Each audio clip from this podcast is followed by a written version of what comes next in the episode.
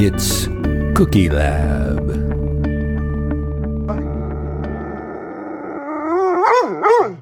Hi, and welcome to Cookie Lab. I'm Jill. And I'm Chris. And Jill, happy National Cheesecake Day. Wow!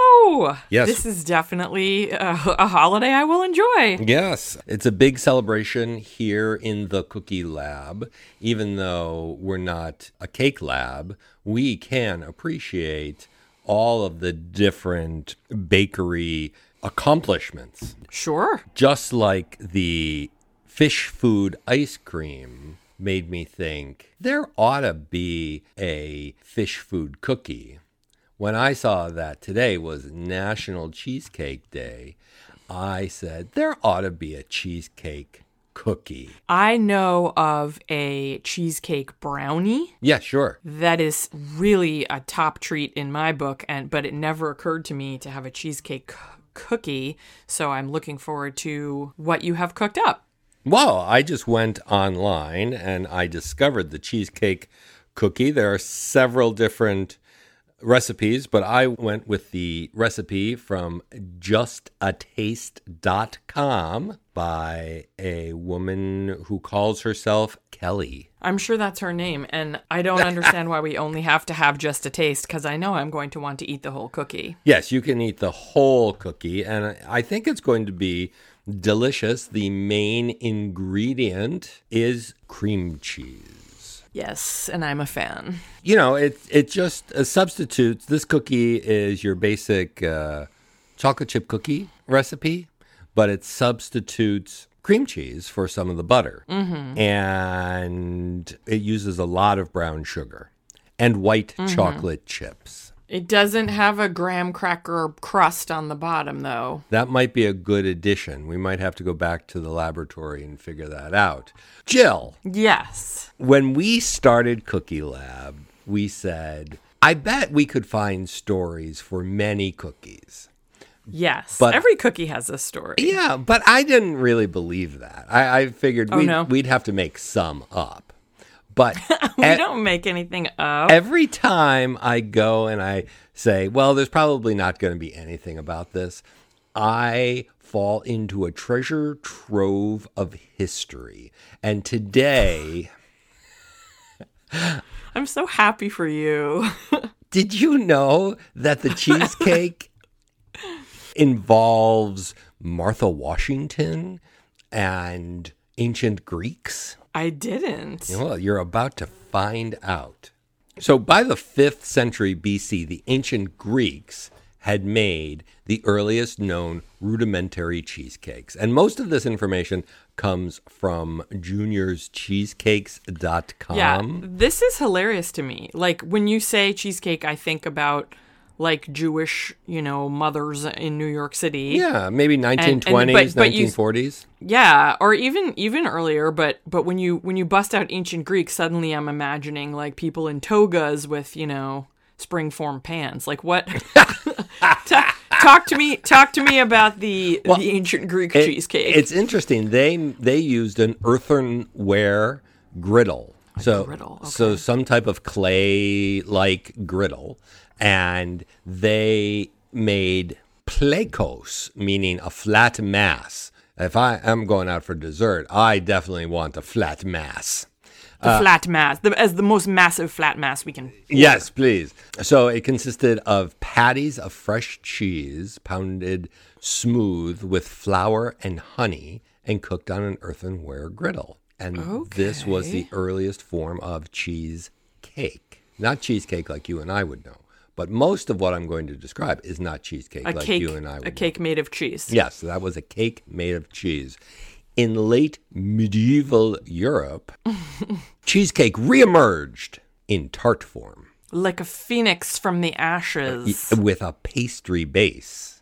And in fact, the first English cookbook, and it's called The Form of Curry from 1390. What? The form of curry from 1390? There's there's a lot to wonder about there. There is a lot, and we'll have to do some more research about the cookbook, The Form of Curry.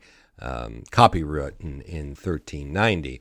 But it consisted of a collection of English recipes compiled by the cooks of King Richard II.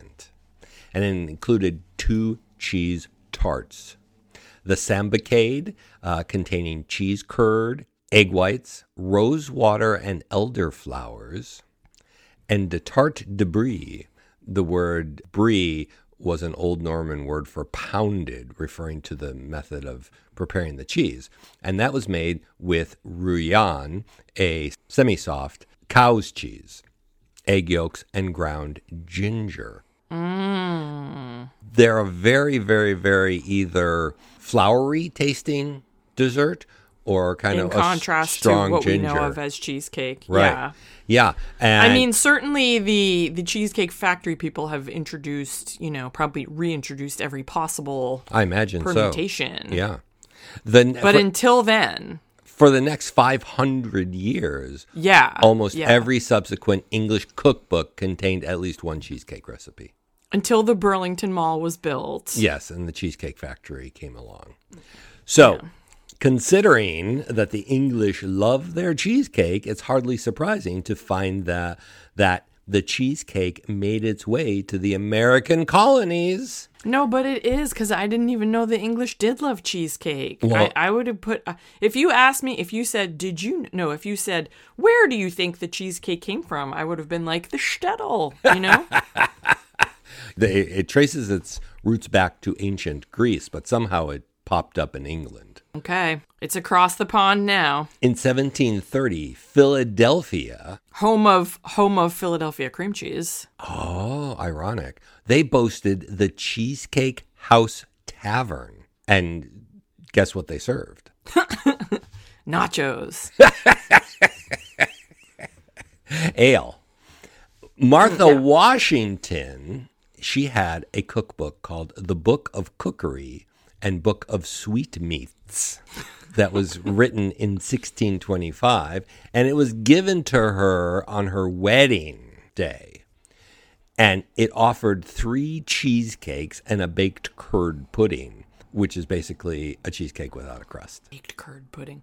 So when you said Martha Washington had a cookbook, my brain went to like she wrote the cookbook, Mm-hmm. you know, because the first ladies always have a crusade. Maybe hers was about cheesecake. Yeah. and uh no, but this spreading was a, book in cheesecake. her possession. Yes, Yeah. exactly. Gifted to her. I thought she was like a an OG influencer. Right. She actually uh, she went by the nom de plume Betty Crocker. No, no. we talked about Betty Crocker on a different episode. That's right, we Don't did. confuse the listeners. No, that's not true. But what is true is that they were all flavored with rosewater, spices, currants, and baked in pastry crusts. which is uh, again still a little different. The the cheesecake is evolving before my very ears here on Cookie Lab. So Eliza Leslie in 1828 in our own hometown of Boston came up with 75 recipes for pastry, cakes, and sweetmeats and provided a cheesecake also flavored with rosewater, spices, and currants. And in the 19th century, lemon and vanilla replaced rosewater and spices as the predominant cheesecake flavoring. So now we are into the more modern cheesecake. How did we get rid of the currants mercifully? The basis of many American cheesecakes dramatically changed in the 1930s because that was when cream cheese was invented. Are you telling me there wasn't cream cheese before, or Right. wasn't just like mass produced? No, uh, well, no, they used curd cheeses before that, which were kind of crumbly. Yeah, I mean it's kind of like farmer cheese, right? There was an early use of cream cheese in cakes in the August September 1909 issue of the Boston Cooking School magazine.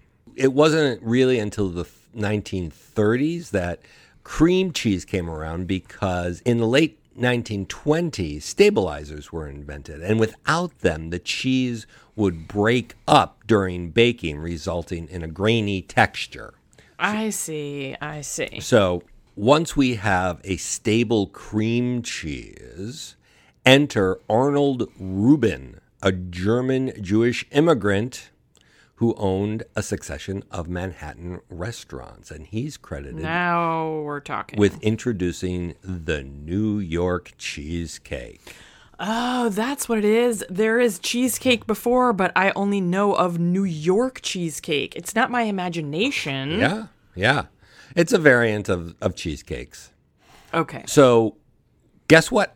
Arnold Reuben also claimed to have created. The bagel. No, but you're close. 1914, the famous Reuben Sandwich. Yeah, rye bread, Russian dressing, topped with sauerkraut, slices of corned beef, Swiss cheese, grilled on both sides. Oh my gosh, my mouth is watering. That guy is an American hero. And We he, sh- we should have him on the money. And his story is that he had a cheese pie at a dinner party. He acquired the recipe from the hostess, tinkered with the ingredients, substituted cream cheese for curds, and served it in his restaurant in the 30s. And it really, really, really took off. It sure did. Yeah. I bet you didn't think there was going to be that much history about cheesecake. I, I never thought about it before, and I'm so glad you uh, have brought it to light. Yeah, and I am so exhausted from all of that research that it is now time I must rejuvenate myself with a cookie. Okay, let's eat the cookie. Now, I want to tell the listeners it is a perfect looking circle with the most appealing texture of a of a cookie that you would want to eat. It's beautifully caramelized on the bottom. It has white chocolate kind of poking out of it a bit. I'm ch- chewy. Oh, we're going for it. Okay. Mm-hmm. Mm. Very sweet. That brown sugar and vanilla hits you right off. Is beautifully chewy. Doesn't really taste like cheesecake. It doesn't taste like cheesecake. except for the white chocolate chips. If you get a mouthful of the white chocolate chips, it tastes like There is a there is a creamy flavor, but in this case, it's not really revealing itself to be, you know, like your now legendary cider donut, yeah. apple cider donut cookie was like eating an apple cider donut only it was a cookie. This isn't this is a delicious cookie, but I don't feel like it's I'm like I'm eating cheesecake in a cookie. It is a delicious treat, It is so good. and I would eat it So moist and chewy. any day. I don't think you need to wait for National Cheesecake Day.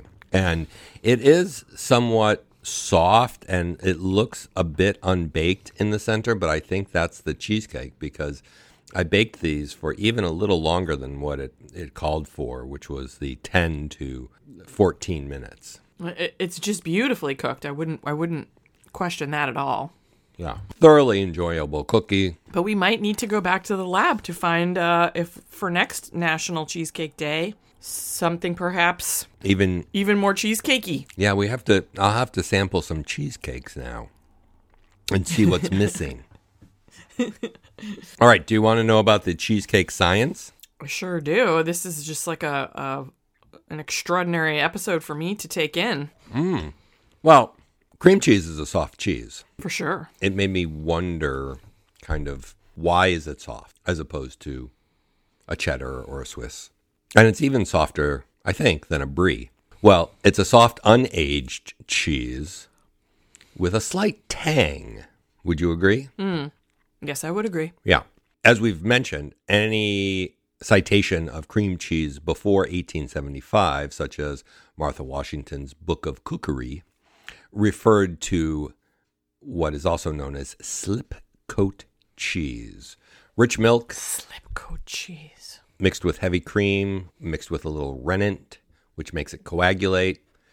It's drained, left to ripen in uh, muslin or cabbage leaves for several days until the exterior dried, forming a loose rind, and then there was a creamy exterior, and you would eat it right away. In 1872, William A. Lawrence, a dairyman in Chester, New York, was trying to imitate a neighbor's Neufchâtel cheese, which was a soft and crumbly unripened cow's milk cheese. Today we think of Neufchâtel cheese as the fat-free version or the lower Yeah, it's like a slightly cream different cheese. cream cheese that I would substitute if the store was out of cream cheese. Right. Three years later, a New York grocery firm approached Lawrence about making a richer version of the slipcote cheese. And what he did was he added large amounts of heavy cream to create a lusher, silkier, and more spreadable cheese. And he named it cream cheese. Oh, no wonder. No wonder. it's called that because it's full of cream. full of cream. Today, lactic acid bacteria are, are added to the cream, or sometimes a combination of milk and cream. And this causes the pH of the cream to decrease. Most cream cheeses are about 4 to 4.5 on the pH scale, making them slightly acidic. And that makes it coagulate. So, to put it simply, uh, it turns into curds and whey. The whey is drained off. The curds are heated. Now, this is key. The k- curds are heated. Stabilizers are added. Second key. And cream cheese is formed. It's not aged and it's eaten fresh. Well, two university labs in the United States are dedicated to cream cheese research. One is at the University of Wisconsin at Madison, and one is at Penn State. Okay, that makes total sense. Those are like huge agricultural Yeah. universities. I, I guess I just wish I had known that, you know, there was a cream cheese lab before we started Cookie Lab. You would have gone to work there instead of here. I mean, no offense, but yeah, I don't. Well, scientifically, cream cheese in the scientific world is known as one of the trickier dairy products. To get right, It's quite the prankster. the prankster of dairy products. It is, yeah. In their natural state, you know there are lots of protein molecules in milk. And in their natural state, they have a negative charge, so they repel one another. And that's what keeps milk liquid. Okay. To solidify it, to turn it into cheese, you have to overcome this repellency. So acid secreting bacteria are added to the milk, and the decreasing pH flips the charge of some of the milk's proteins, and the positively charged molecules attract the negatively charged ones and coagulate the liquid, eventually turning it solid. The key Here's the word of the podcast. The key Let's is getting the cheese to an isoelectric state. Isoelectric state. Yes. That's the point at which half of the proteins are positive and half are negative. Okay.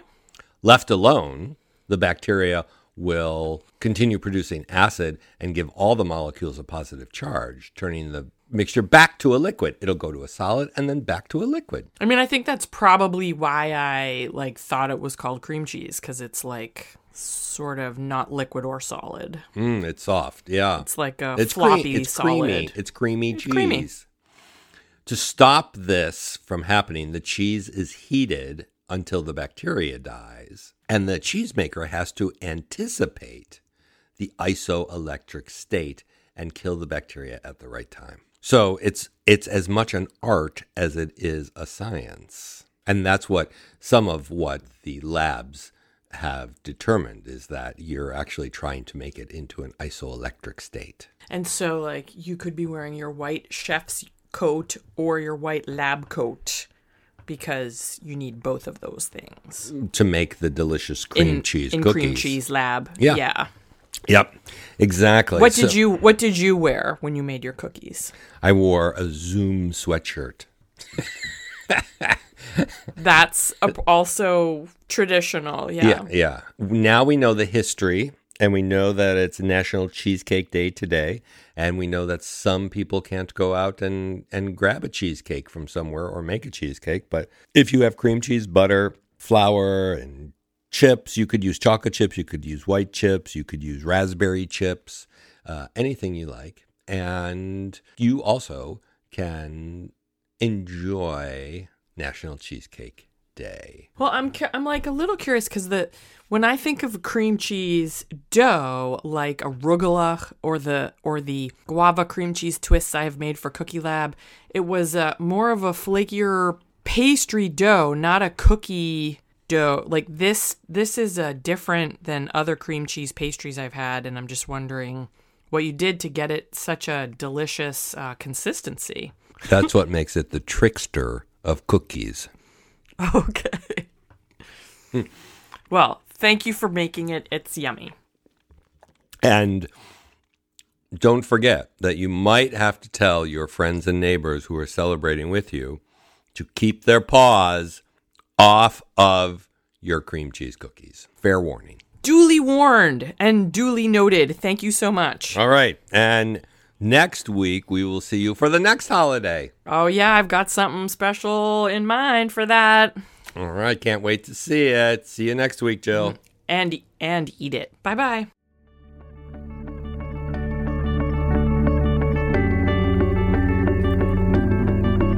It's Cookie Lab.